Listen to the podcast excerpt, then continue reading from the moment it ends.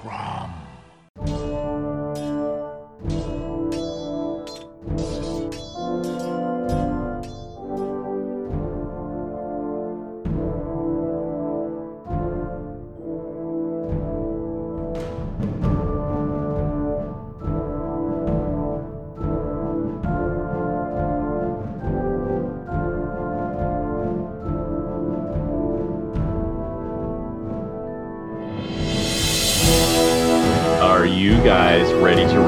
Record a podcast I am.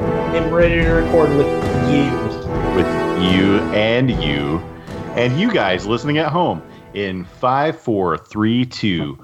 Welcome back, everybody, to the Savage Cromcast, Season 12, Episode 5. Owls Hoot in the Daytime. I'm Josh, I'm Jonathan. And I'm Luke.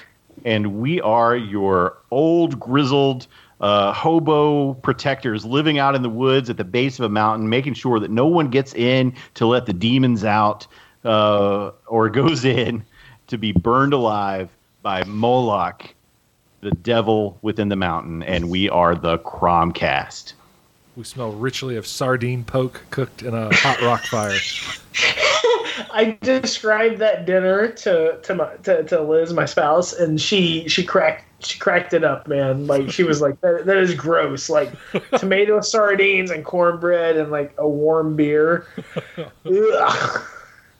Listen, have you ever eaten uh, uh, potted meat? Indeed, yeah. Yeah, John, you ever eaten potted meat? I don't think so. You don't think so. You would remember, so no. uh, how about Vienna sausages, or as they're called in East Kentucky, Viennies? Right here, this guy's done it too. I love those. Yeah. You have, uh, what kind of crackers did you have with them? So I would do. So I grew up in Arkansas, and my grandpa he uh, he would uh, clear land for the Forest Service and run a dozer and like build ponds and stuff. And so I would go out with him occasionally and just sort of like sit around and like I, I had these memories of being like six or seven and like playing with a dozer kind of thing. And so we would eat Viennese sausages and saltines, and like I would have a, a, a can of like Mountain Dew, uh, and those were like the quintessential like components of the of the you know the the icebox lunch that you would carry. So Viennese sausages, sleeve of saltines, you know, soda pops. There it is. Sounds thirsty. Yep. Yep. There, that's, yep. We had the same childhood. That's good stuff. How about you, John? Ever had Viennies? Once again, I am the outlier here.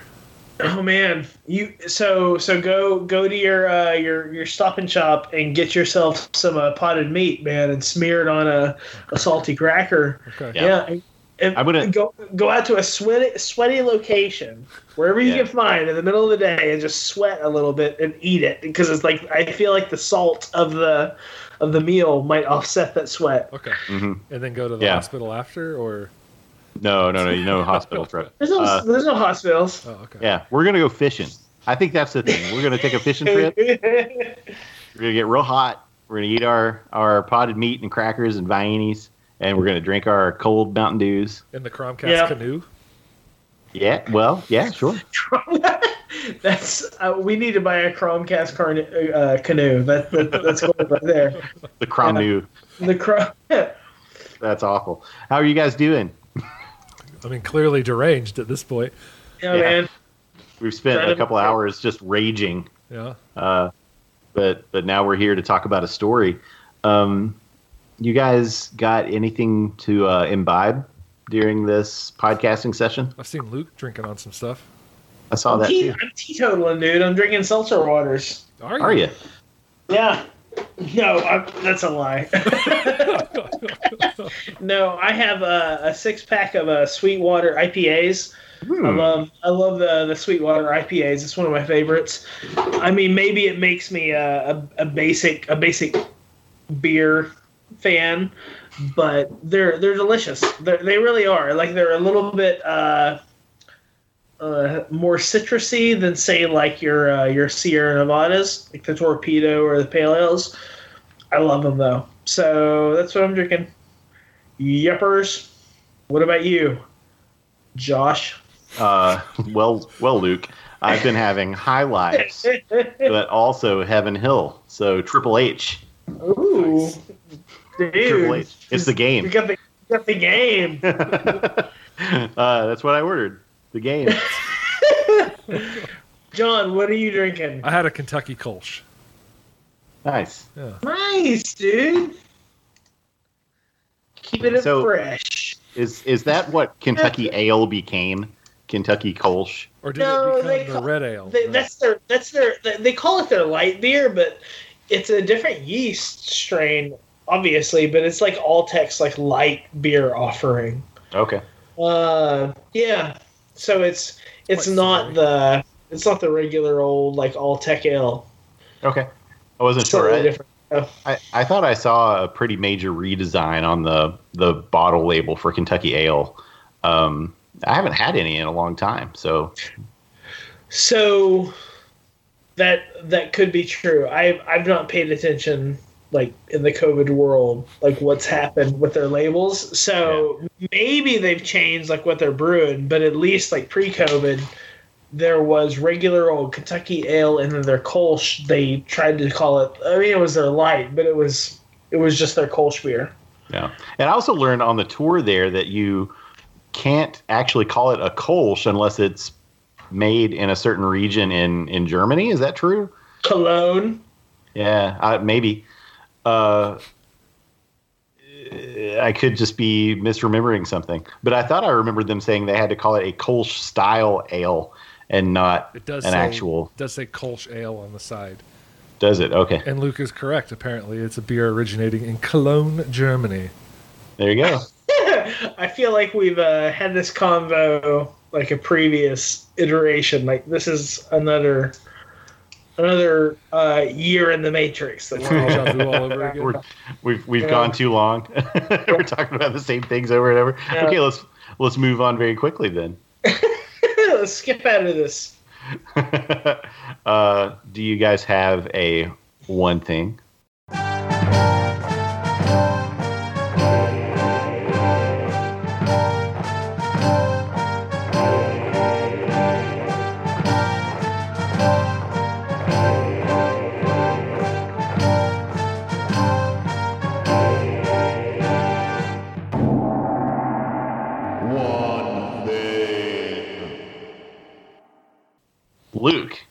What is your one thing? This guy. Okay, so uh, my one thing. I want to do two things. I'm going to do two things. it's okay. Like between now and when we've recorded, uh, it's okay. So I don't have to offer much in the way of uh, statements about this one thing, but the uh, and at the at the time that this recording comes out to everybody, it will be old news. But the the fourth Run the Jewels album is essentially like the soundtrack to 2020, I think. So we'll just leave it at that. Uh, and it's amazing. So listen to Run the Jewels if you haven't before. Uh, give it a give it a try. Killer Mike and LP, just they're prescient and they see they see shit through like smoke and mirrors and into the future, and they're they're beautiful. Uh, but the thing that I guess is my one thing of the past like week since you and uh, uh, uh, me have talked, Josh and John, is uh, is is Battlestar Galactica, which is a little bit older. Have you guys ever watched Battlestar Galactica? I haven't. Uh, the mini series, but not the series series. Okay, so you've watched the the the miniseries, Josh. What about you, John? I haven't seen any of it. Oh man, so I watched the miniseries of the BSG uh, myself over a single night, and it's lovely. I, I I totally knew that I would love it. It's one of those things that was just in the hopper, and it's like I don't know. I'll watch that at some point. I think I even owned a DVD of the miniseries at some point. Like I had a single DVD release of it, and I never sat down and watched it totally through. Uh, but I, I mainlined it night before last, and it's beautiful. It's it's ex- I, I knew I would love it, and I'm excited to watch four seasons of BSG. the reasons the reasons that I uh, got into it were twofold. One, uh, Jason Ray Carney made some remark on Discord about like he he posted a, picture of uh of uh uh Starbuck like and I was like, oh yeah, th- that's the the character that I remember from BSG as being the the badass, you know, chick with the cigar. Uh, and that that was one thing. And then I'm pretty sure the internet was like, oh yeah, you're interested in Battlestar Galactica. Oh yeah, here's this other thing. And then it noted that at least at the time of this recording, the Sci-Fi Channel allows you to stream all of it for free. Oh. So that is what precipitated me clicking on my browser and watching the first the first miniseries, which is three hours, and probably tomorrow night I'll jump into the first season. So I fully intend on mainlining BSG over the next few, like the next week or so. Nice. It was on Netflix, is it not anymore? It's not anymore. Okay. But but but the Sci-Fi Channel released it all for freezies on their webpage. Again, at the time of this recording. Nice. The yep. time of the COVID when TV was free. Yep. Yeah. so so that's my one thing. What about you, Josh? I have been reading a lot of various uh, uh, internet blogs and wikis about The Witcher. Um, because I downloaded and played The Witcher 3 and I am enamored with this world now. Um, I, I, liked it before. I think I told you guys I'd, I'd been listening to the short stories um, from from Audible, but uh, haven't really dived into any of the novels or anything, and ha- still haven't watched all of the Netflix show. Um, but the game is just so so cool, and so I in my in my wiki diving. Uh, found that there was a Dark Horse comic uh, written by uh, Paul Tobin and illustrated by Mike Mignola on the covers, and then Joe Querio um, on the uh, interiors. And he conjures Mignola in, in a really effective way. And so the the comics that I've been reading came out in 2014, and the collection is called House of Glass: The Witcher colon House of Glass, and uh, it's rad. It's it's just great. I, I think The Witcher is such a universal character. Um, Geralt of Rivia is is fascinating. He's like this uh, kind of lone wolf bastard character with a heart of gold um, kind of trope.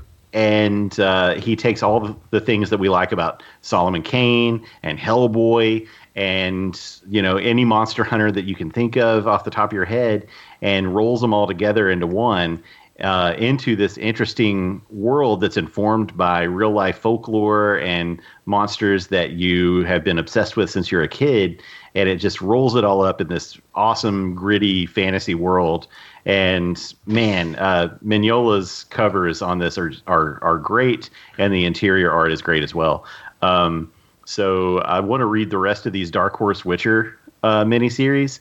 This is a five issue miniseries, and I'm on issue three, and I, I love it.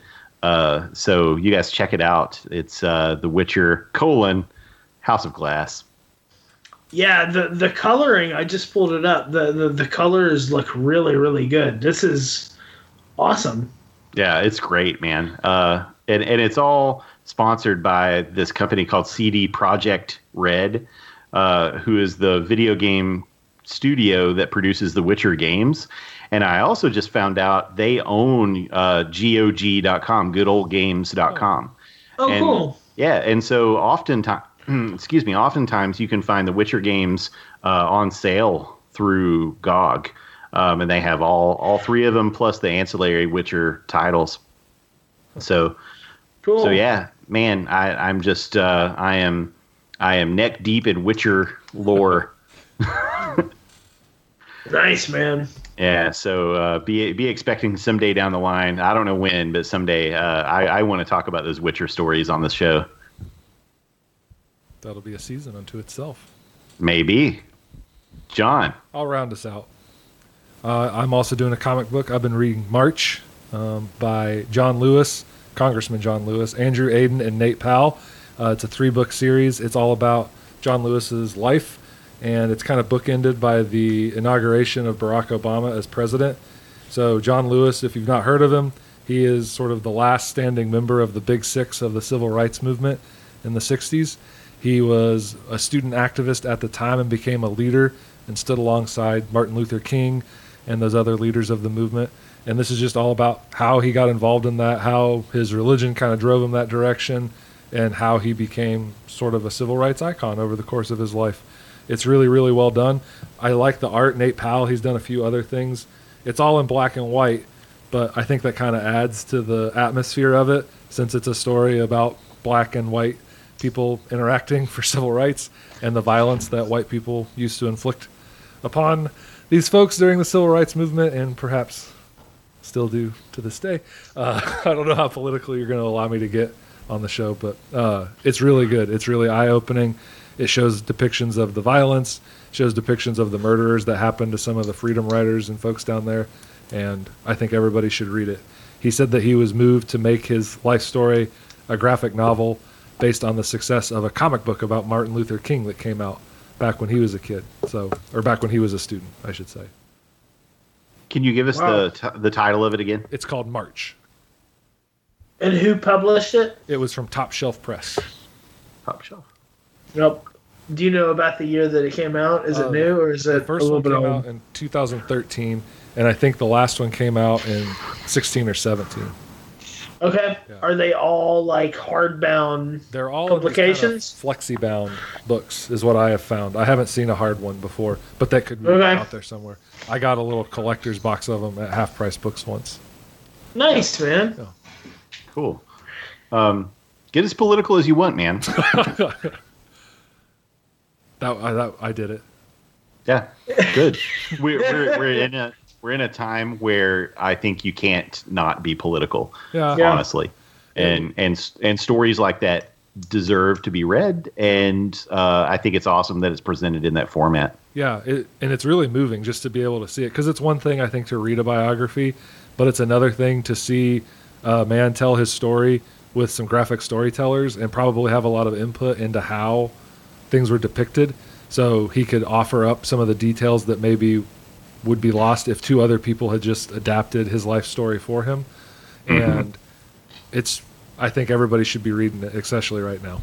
It's, it just Yeah. felt like the right time to read it. Yeah, for sure. Awesome. We call that. One thing. Biddle-bow. Guys, this is a literary podcast where we talk about stories, and this season we're talking about stories by Manly Wade Wellman that feature his character, John. I almost said John the Baptist. John the Balladeer. The Silver John. Silver John John. of John of the Ways, John of the Truth, John of John of the Woods. the yeah, the Explorer. The Cromcast. right. Uh, and this time we're talking about a story that was published a little bit later on in a uh, collection of short stories. This story that we're talking about tonight, Owl's Hoot in the Daytime, was first published in a collection called Dark Forces, uh, published uh, by Viking Press and edited by Kirby McCauley. And we were talking about this before we recorded, and Luke, you have a copy of this. Yeah, yeah. I picked this up at half price at some point uh, over the past few years, but this is one of the uh, like main anthologies that kicks kicked off, I guess, the '80s, right? Like so, so the the, the story with Dark Forces is that uh, it was a variety of of I think it's I think it's all new materials uh, that were submitted, and th- there's a laundry list of people here. There's like Ted Klein, uh, and of course, like like the the the, the capper is uh, Stephen King doing The Mist, and there's those types of people that are like more contemporary publishers or, or writers, but there's also like old school people like Theodore Sturgeon and Ramsey Campbell and Clifford Simak and Russell Kirk. Like those are and those are old folks like Ray Bradbury. Loads of old people too. So this is kind of a a seminal publication of horror, like kind of at the turn or the passing of the torch between uh, one generation and another. And there's there's a lot of reviews of Dark Forces that are out there. Of course, like we've talked about the Too Much Horror Fiction blog. Like you can check out uh, that that page uh, to get a good review of the content that's there. But dot dot dot. One of the things that that's included is this this weirdo kind of manly Wade Wellman Silver John story, which is kind of out of time, right? Yeah, it, it certainly is. But I think it's it's neat. Like in terms of when this was published in Wade Wellman's lifetime, he passed away in later in the '80s. I think in '86.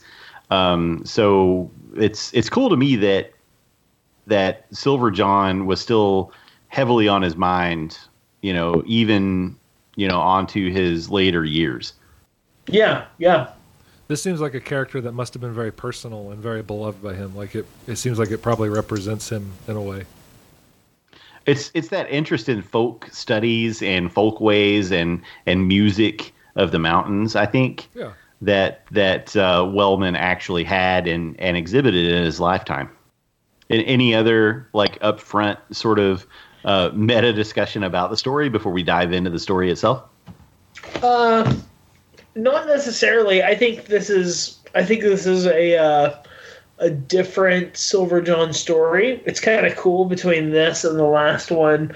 Like we're getting a variety of archetypes here, but we can just jump into the content and and and go with what uh, what's presented here because uh, Silver John is a different. He, he does a lot of the same things, but he's in a different situation. Yeah.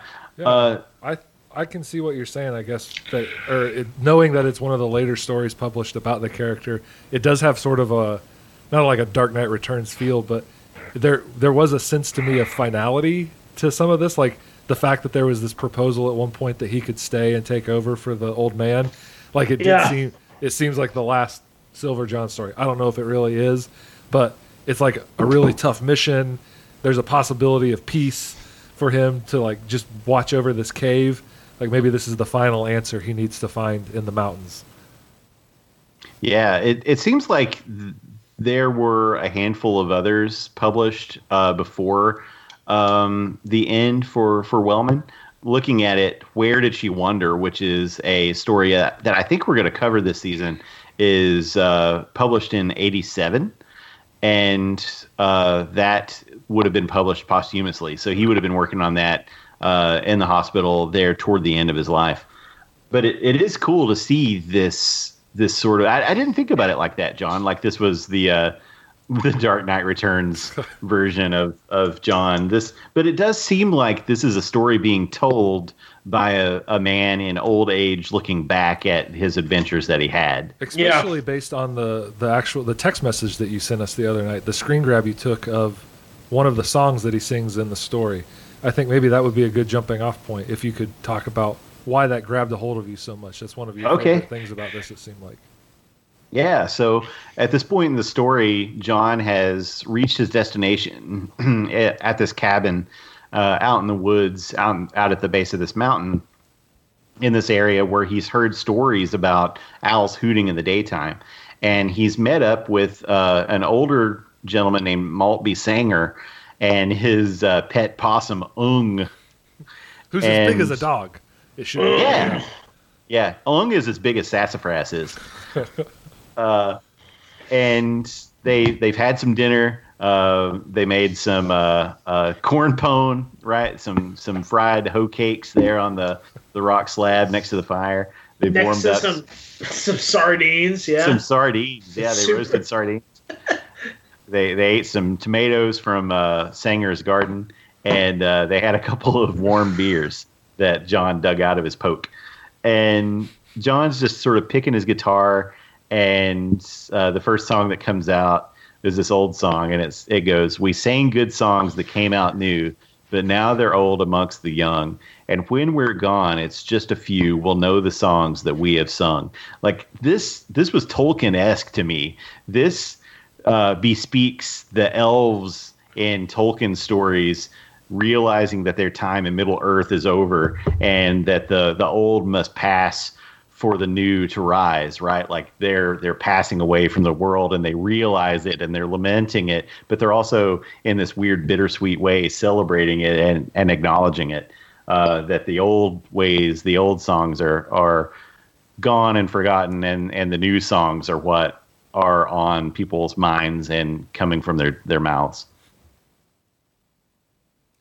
What did you guys think? I i don't know. I ashley and i had a uh, a fire pit last night and i was reading this next to the fire as the sun was going down and and that line uh that that uh lyric uh i read while like the last glimmers of of the the sunset were sort of peeking down over the horizon. So it just really grabbed me in this in this very sort of um, I don't know liminal uh, sort of way, like this transition to bring bring things back to uh, our last episode, like just the sadness of knowing that your time is is numbered, your your days are numbered, and and they're going to pass away, you know, like the leaves in the fall and it speaks to sort of the cultural memory aspect of the Silver John character. Like this is a man going around collecting stories that could be easily lost and tales that could be gone from the the discourse if he doesn't get them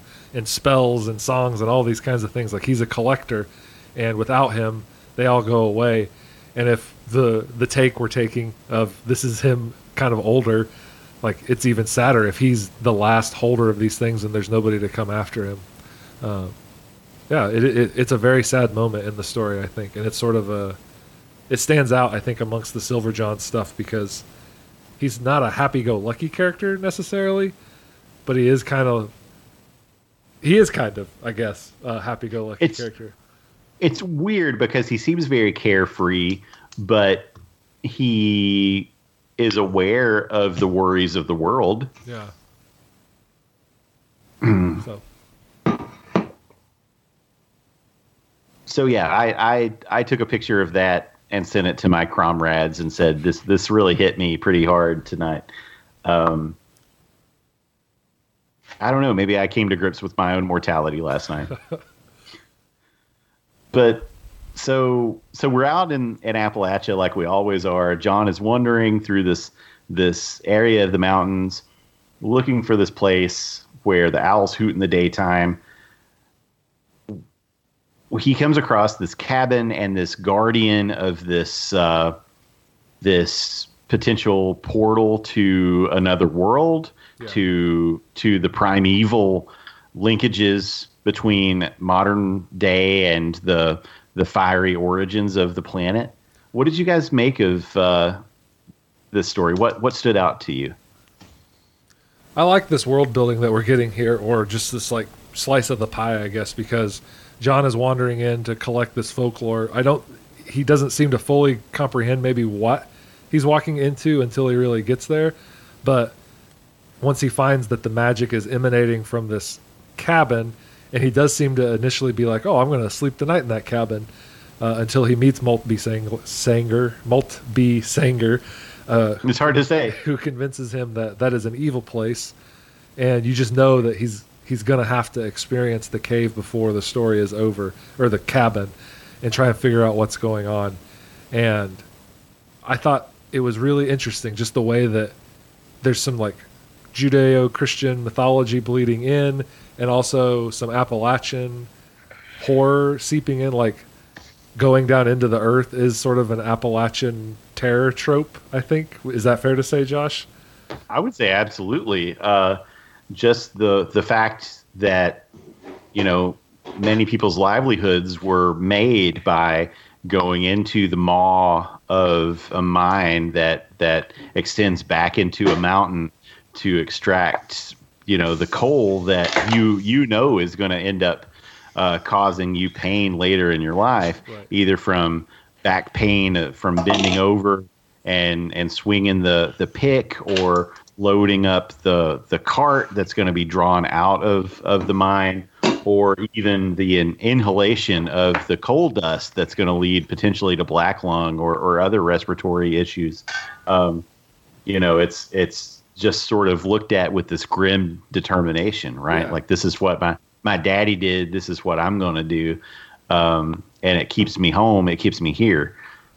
Well, and I think there's an even more primordial terror. You're going into the earth to steal something from her, and sometimes she steals back. Like she keeps people Yeah. down there with her every so often, uh, with a cave in and what have you. So I thought that the merging of those two fears and those two terror tropes was very interesting, and the way that Manly Wade Wellman kind of threads it all together was pretty dope. Now, now that now that you mention it, uh, the fact that we see this demonic figure luring John into the cave later in the story with with gems and jewels and potential earthly riches, kind of speaks to that element of going into the earth, going into the mine for uh, you know your livelihood, for your money, being tempted in there Yep. so that you can survive. Yeah.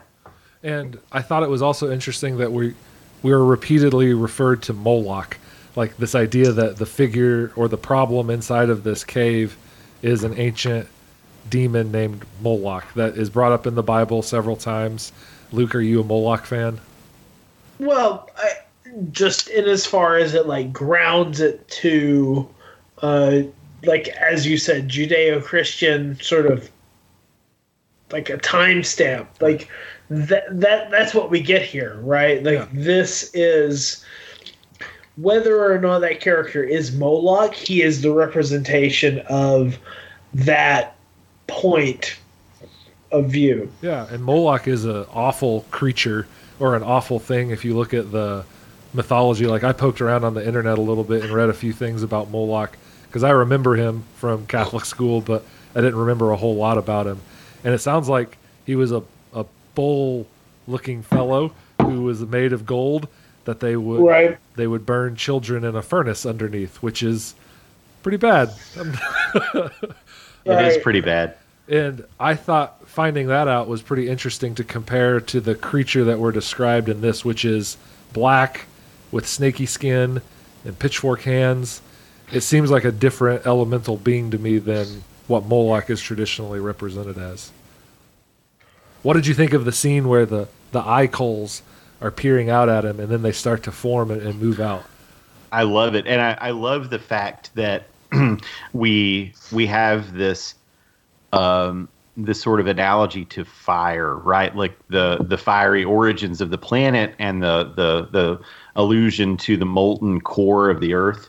And this is after dinner, and Sanger and John are having a conversation about this uh, this cabin, right? This house that's up against the rocks, up against the mountain. And uh, Maltby says, John, that there's just a house front built up against the rock, and maybe not by no man's hands, no such thing. I reckon it was put there to toll folks in. I, uh, but I've been here all these years to warn folks off, the way I tried to warn you. He looked at me, and so did Ung next to him, till I seen you was uh, setting your mind to stay, so I let you. I studied the open door holes so dark inside. Why should folks be tolled in, Mister Sanger? I've thought on that and come to reckon the mountain folks, uh, the mountain wants folks right into its heart or its belly. He sort of stared his words into me. Science allows this here whole earth started out as just a ball of fire. The outside cooled down, water come in for the sea, and trees and living things got born onto the land. But they say the fire is still inside, and fire's got to have something to feed on. That is awesome, man. That is evocative. And and reading this next to a fire pit while I'm feeding it more wood to keep it going, uh, just hammered this point home. Like this demon has to eat, just like a fire has to have fuel. I did like that part a lot. I there was a couple of scientific mentions that I thought bared mentioning on our show. There was that one where they talk about the molten ball of a planet, but then Maltby Sanger talks about the the lunar landings. He talks about, do you think Yeah. heaven is getting further and further away? It can't be the sky anymore because we chased through that and then we broke through and got all the way to the moon. So so heaven has to be way out in space somewhere. And then John kind of points out, but we can't get away from hell because it's under our feet. uh, I thought that was a really poignant part. We're saying like we scared away the heavens and God maybe with our exploits, but we can never get too far away from hell because it's just right below our feet when we can't get get escaping from it. Yeah. So so so that's something that I think is really interesting about uh, Wellman's work. So we've we've talked about it a little bit, but it really strikes me. So I read this story, but I also read another one of his called uh, "Come Into My Parlor," and between the two of those, there's there's a strong scientific bent, and it just strikes me that he is a writer that's able to blend like the mystic and the scientific simultaneously. And specifically in the last couple stories prior to this one there are like very direct linkages between the scientific and the spooky stuff that he's laying out like he's not someone that shies away from uh outright actual scientific writing. Like he doesn't. It's not hand wavy. It's not dismissive. It is legit. Do I? Does he have a scientific background at all? I can't. I don't- Yeah. Not that I know of. Like he he was a, a reporter and also a folklorist, right? Right. I'd forgotten about the reporter part. Yeah. So he knows how to report technical information, you go. certainly, right? Um, and I don't know enough about Wade Wellman to know about his interest in, in science, but I know that his descriptions of of the weird in this story are, are top notch, and I loved I loved this this notion of this bush with three or four different colors of flowers on it, and John's retort that sassafras trees have three different types of leaves on them. So why why why is that so unnatural? So that was pretty interesting to me. And then he describes it. He gets all dendrological on him. Yeah. Yeah. Mit, a mitten leaf, a uh, toadfoot leaf next to it, and just a plain smooth edge leaf, and that's sassafras. I always said it was a ghost leaf rather than the the toadfoot. Like what he calls toadfoot is the the sort of three pronged, like like Casper, the friendly ghost. Oh yeah, uh-huh. yeah, that makes sense. I remember always hearing this story about a uh, uh, someone who was born with uh, only one one thumb, and his hand looked like this. And he asked, he prayed to, uh, uh, no, no, no, he was born with no thumbs, and so like this. And then he prayed for a thumb and was granted one. And then he decided that if he had two thumbs, one on either side of his hand, he could be an even better hunter and a, a better warrior. And so he was granted that extra thumb, but then he found he was so clumsy that he couldn't fire a, an arrow anymore. He couldn't shoot. He couldn't Ah. ride. He couldn't do anything. And so he was going to commit suicide, but he was stopped by the spirits and turned into this tree with these three different leaves as a warning to everyone else to be happy with who you are and what you have. That's a good one. Thanks. That's an abbreviated version of the story. I've, I've flew through it. But, but yeah, that's whenever I think of the, the sassafras tree and see those leaves, I think about that story from when I was a kid. That was a little Silver John moment you had there, Josh. Oh, thanks. Yeah, it was. What did you guys think about his confrontation with this thing? And and John, to your question earlier, those those eyes in the darkness. So I really liked the build up to it, like him kind of doing this doorway dance with it and watching it form and materialize. To me, was very spooky, and it really set a mood of like, this is an ethereal thing. This is a thing of another world. It is liminal, as we've talked about multiple times throughout. this Okay, yeah. and it is transitioning into a way that he can perceive it, and then once he is able to, it's hard to understand what he's looking at. And I think that confusion kind of comes across. Like he can't really tell you what it is. He doesn't know if it's Moloch. He just knows that it's really scary and weird looking. I thought that the buildup was great, but then coming down the other side of the mountain, the fight was a little less satisfying to me than some of the other ones that we've had, like the quarter that turns into the, the George Washington golem and all those Yeah. things. Like those were that was really cool. This one, the discovery that the door is across that can push the monster back and then he he slams it over a hole with the monster down in it and weighs it down. Am I? uh, Did I understand the action sequence? It it seems like the monster, the the demon, changed physics in such a way that the the hallway turned into a a, a vertical shaft, Okay, right? Like yeah. that that's what it seemed like to me. Is that that John was walking and then suddenly he was falling and he caught himself Yeah. and was was able to sort of use the door as a cover for that hole and then pile the jewels on like Right. the gems that the monster the demon was trying to tempt him in with uh, to keep him out uh, from from coming out of that hole What did you think about all that? That, yeah. He was locked in. yeah and and so we get this this cool scene of like i i guess i thought that maltby sanger all along was going to be in league with this guy Oh, uh, and i was really i was really glad that he wasn't at the end Uh huh. Um, but he goes in and piles a bunch of dirt on top of the, the pile of gems so that no one will be tempted to take the gems away and potentially release the demon. It seems that seems a little bit weak, but I'll go with it. yeah, I mean, you know, you got to do you got to do something. He's playing Yeah. triage, right? Like there's a demon in there. You got to hide the gems. But the final the final notes of him saying like, "Nah, you know I have like put you in here." That's that's the gold of the story. To me. The the sealing of the demon inside, or what do you mean? No, no, Sanger saying like I you know I could have like traded places and you could Oh. you could have you could have you could have been stuck here.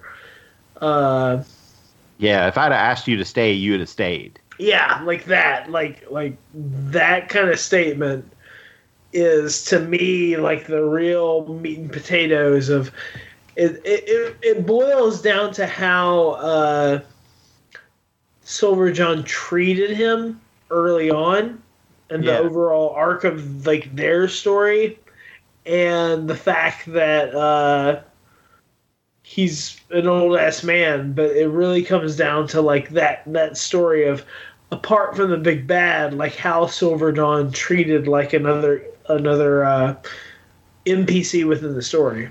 Yeah, yeah. If he had been, uh, you know, a shit heel to to Sanger, then uh, Sanger might have just, you know, offed him in his sleep or or taken off or or something. Like it it would have ended up different. But uh, our buddy Silver John is uh, a man of the people, right? Like he doesn't poke fun right. he doesn't uh, from what we've seen he doesn't take advantage he he doesn't uh, covet. He doesn't do anything that's that would be considered you know not holy. He he is a a holy wanderer in this in this uh, sinful world i guess. And to me this reminded me of a solomon kane story and one in particular that uh, luke liked called the footfalls within. Remember that one luke? Uh-huh. where where Kane heard the uh, the demon that was kind of uh, inside the the behind the uh, the wall that that they were trying to open. Uh, this reminded me quite a lot of that. No reason, I just thought of it. Yeah. Yeah. Um, so anyway, this the story is very short and it's very matter of fact, like the other Silver John stories have been. Um, and we've talked about the this kind of admixture of science and mysticism or science and religion. We've talked about the the demon itself and and what it might represent. Have we left anything out? Was there anything else you guys thought of in terms of this short story that we read? The owls. What about the owls? I How do they? What's the folklore excuse for the owls hooting in the daytime? They're not supposed to hoot in the daytime. It's supposed to be a. That's a bad thing. Is it a bad thing necessarily? Well, it, it goes against the laws of nature. But isn't there this? Uh, don't they give this folklore explanation for why an owl might be hooting? Well, They say something about uh, somebody maybe losing their virginity, Yeah, which makes yeah, that Sanger say that owls must keep plenty busy. exactly. Yeah. So uh, it says there's a saying amongst folks here and yonder. Um, let's see. It's that uh, maidens are losing their virginity, virginity every time an owl hoots. And Sanger says, well, the owls must be plenty bu- busy. That explains that. uh, I don't know. I thought that was a, a cool Yeah. little bit of, of wry humor from from our uh, author Wade Wellman. It was pretty funny. But no, I think we Um, covered the we covered it all pretty good. Yeah. We found out if owls hoot in the daytime. We saw and pet a giant possum that looked like a dog. And Yeah. we chased Moloch back into his hidey hole in the ground. Yeah, left him there, Yep. trapped him with the the sign of the cross, With eight pound emeralds and rubies toppled over on top of him. which is ironic, right? That's an ironic way to trap a demon. Right. So, final analysis, final thoughts. Did you guys like the story? I, I did I did like it. Uh, I thought it was fun. I don't necessarily think it's better than the uh, the previous stories we talked about, but I do think that this is equally engaging. Cool. John, what about you? I also dug it. I, I thought it was pretty good. I'd put it up. I wouldn't put it at top, but uh, the setting, the unique character of Sangi and or Sanger, Maltby Sanger, and Maltby. Maltby Sanger, and the possum. Old Maltby. uh, the Ung. the ugh, and the build up to seeing the demon in the earth and some of that world building. I was all on board for. So yeah, I really like it. I really liked it. Yeah, I did too. I, I liked the the creepy element of running into this this you know biblical situation that you were not expecting, yet being so confident in your abilities, being so confident in your your own self, comfortable with yourself. That's John, right? Like he just is comfortable in his own skin and that comfort and that knowledge of himself allows him to face the demon and best it and and i thought that was pretty neat um but again that quote about the the fire always needing something to feed on man that that is uh top notch uh horror writing i think that's that's setting a mood for sure Yeah. So where are we heading next, partners? Next time on the Cromcast, we're doing one more Manly Wade Wellman and Silver John story, and that is Where Did She Wander? Uh, wherein John investigates the hanging of a witch and finds something more than he expected. Uh, after that, we'll be uh, diving into The Crooked Man, a comic about Hellboy, the comic book character you guys might have heard of He's had a movie. Who or can- three. who comes to Appalachia. Um, and then we're gonna round up the the, the season, round round it up, uh, haul it out, finish it up. I don't know what I'm saying anymore, John. Uh, with the Co- uh, Coen brothers movie, "Oh Brother, Where Art Thou," which we were talking about at the beginning of the recording before we really got started. Nice. Yeah. So I'm psyched to get into all of that. So we're closing in on the end of the Manly Road. Uh, only a few more stops left, and next time it is Where Did She Wander? Woo! Yeah. Where can the people find us? Uh, well, they can find us on the web at thecromcast.blogspot.com. You can call us at 859 429 Crom, and we're on Twitter, Facebook, and Instagram at the Cromcast. And uh, you can call us and leave us a voicemail or cuss at us if you want to. That's 859 429 Crom. But we don't always listen. No, no, like like Crom, we don't listen. Praying does no good. So be And- careful of of random cabins on the mouths of caves while you're in your travels. Yeah, listen, if you're hiking the Appalachian Trail and you find a cabin like this, stay away from it. Yep. Grab us a jewel if you do go in, but Yeah, bring it back. Size of a pop bottle. Mm-mm. That'll fund us in uh, high lives for days. and we'll see you all a little bit further down that rustic trail, that forested road, that manly road. Later.